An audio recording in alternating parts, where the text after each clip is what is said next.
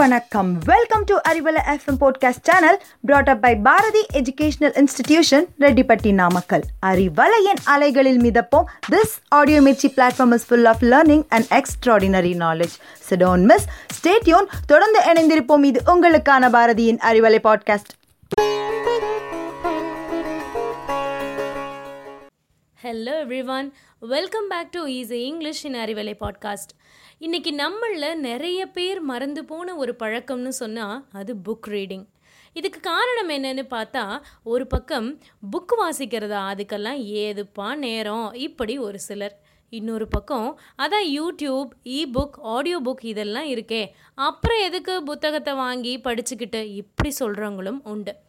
இந்த மாதிரி கொஞ்சம் கொஞ்சமாக நம்மக்கிட்ட இருந்து மறைஞ்சிட்டு இருக்கக்கூடிய புத்தகம் வாசிக்கிற பழக்கத்துக்கு புத்துயிர் கொடுக்கறதுக்காக தான் இன்றைக்கி நம்ம ஈஸி இங்கிலீஷில் பார்க்க போகிற செக்மெண்ட் புக் ரிவ்யூ நமக்கு பிடிச்ச மொழியில் ஒரு புத்தகத்தை வாங்கி வரிக்கு வரி பக்கத்துக்கு பக்கம் அடுத்தது என்ன அடுத்தது என்னன்ற ஆர்வத்தோட மற்ற எல்லா பிரச்சனைகளையும் மறக்க வச்சு நம்மளை இன்னொரு புது உலகத்துக்கு கூட்டிகிட்டு போகிற ஆற்றல் புத்தகங்களுக்கு மட்டும்தான் உண்டு.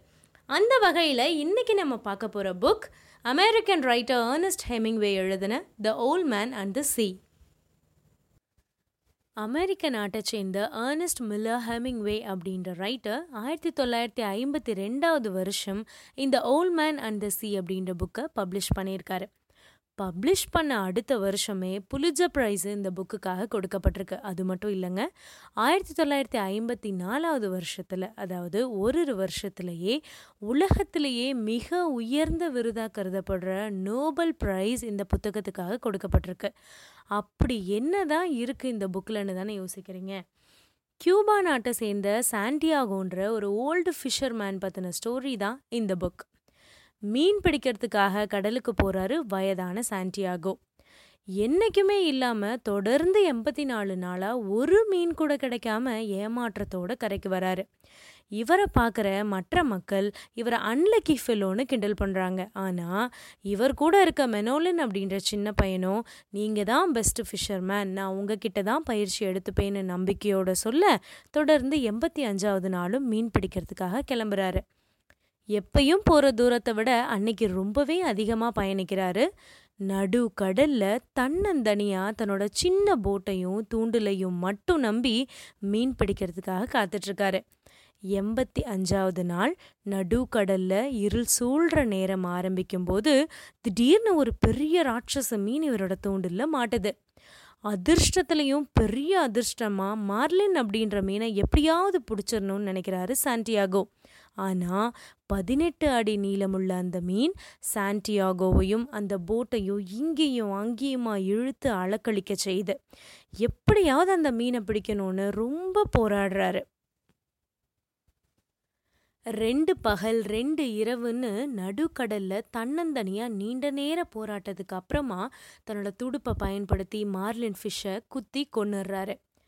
அப்பாடான்னு பெருமூச்சு விட்டு உட்கார்றதுக்குள்ள அந்த மீனோட ரத்த வாடையை பிடிச்ச நிறைய சுறா மீன்கள் அந்த படகை ஃபுல்லாக சுற்றி வளைச்சிருச்சு. மீன் பிடிக்கிறது தான் போராட்டம்னா மீனை கரையை கொண்டு வர்றது அதை விட பெரிய போராட்டம் ஆயிடுச்சு சாண்டியாகோவுக்கு. கடைசியாக சுறா மீன்கள் கிட்ட இருந்து தன்னையும் தாம் பிடிச்ச மீனையும் எப்படி காப்பாத்துறாரு? அந்த மீனை கரைக்கு கொண்டு வந்து மக்கள் கிட்ட தன்னோட திறமையை நிரூபிக்கிறாரா? இல்லை மக்கள் சொல்கிற மாதிரி இவர் அதிர்ஷ்டம் இல்லாதவர் தானா? அப்படின்றது தான் இந்த ஸ்டோரியினுடைய கிளைமேக்ஸ் கடின உழைப்பு தன்னம்பிக்கை தைரியம் விடாமுயற்சின்னு வாழ்க்கைக்கு தேவையான அத்தனை விஷயங்களையும் உள்ளடக்கிய இந்த புத்தகத்திலேருந்து நம்ம கற்றுக்க வேண்டியது என்ன? First be out of your comfort zone எப்பயுமே நம்ம வாழ்க்கையில் சாதிக்கணும்னு நினச்சா கம்ஃபர்ட் ஜோன்லேருந்து நம்ம வெளியே வரணும். சோதனைகளை சந்திச்சாதான் சாதனைகள் நமக்கு கிடைக்கும். செகண்ட் லேர்ன் அ லாட் நிறைய விஷயங்களை நம்ம வாழ்க்கையில் கற்றுக்கிறதுக்கு நம்ம தயாராக இருக்கணும். தேர்ட் ஃபைட் அலோன் எப்பேற்பட்ட கஷ்டம் வந்தாலும் அதை தனியாக நின்று சந்திச்சு போராடுறதுக்கான மனப்பக்குவம் நமக்கு தேவை.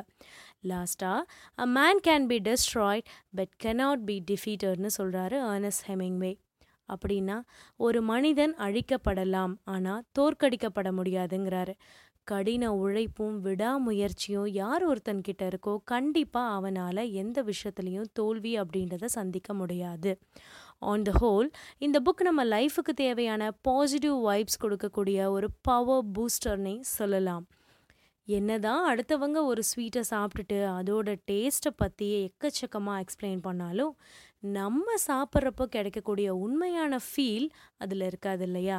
அதே மாதிரி தான் taste of literature in book ரீடிங்கும் so don't miss to read this book We'll meet you with another interesting book review, guys. This is Mrs. Girja here, signing off from Arivale Podcast. Thank you.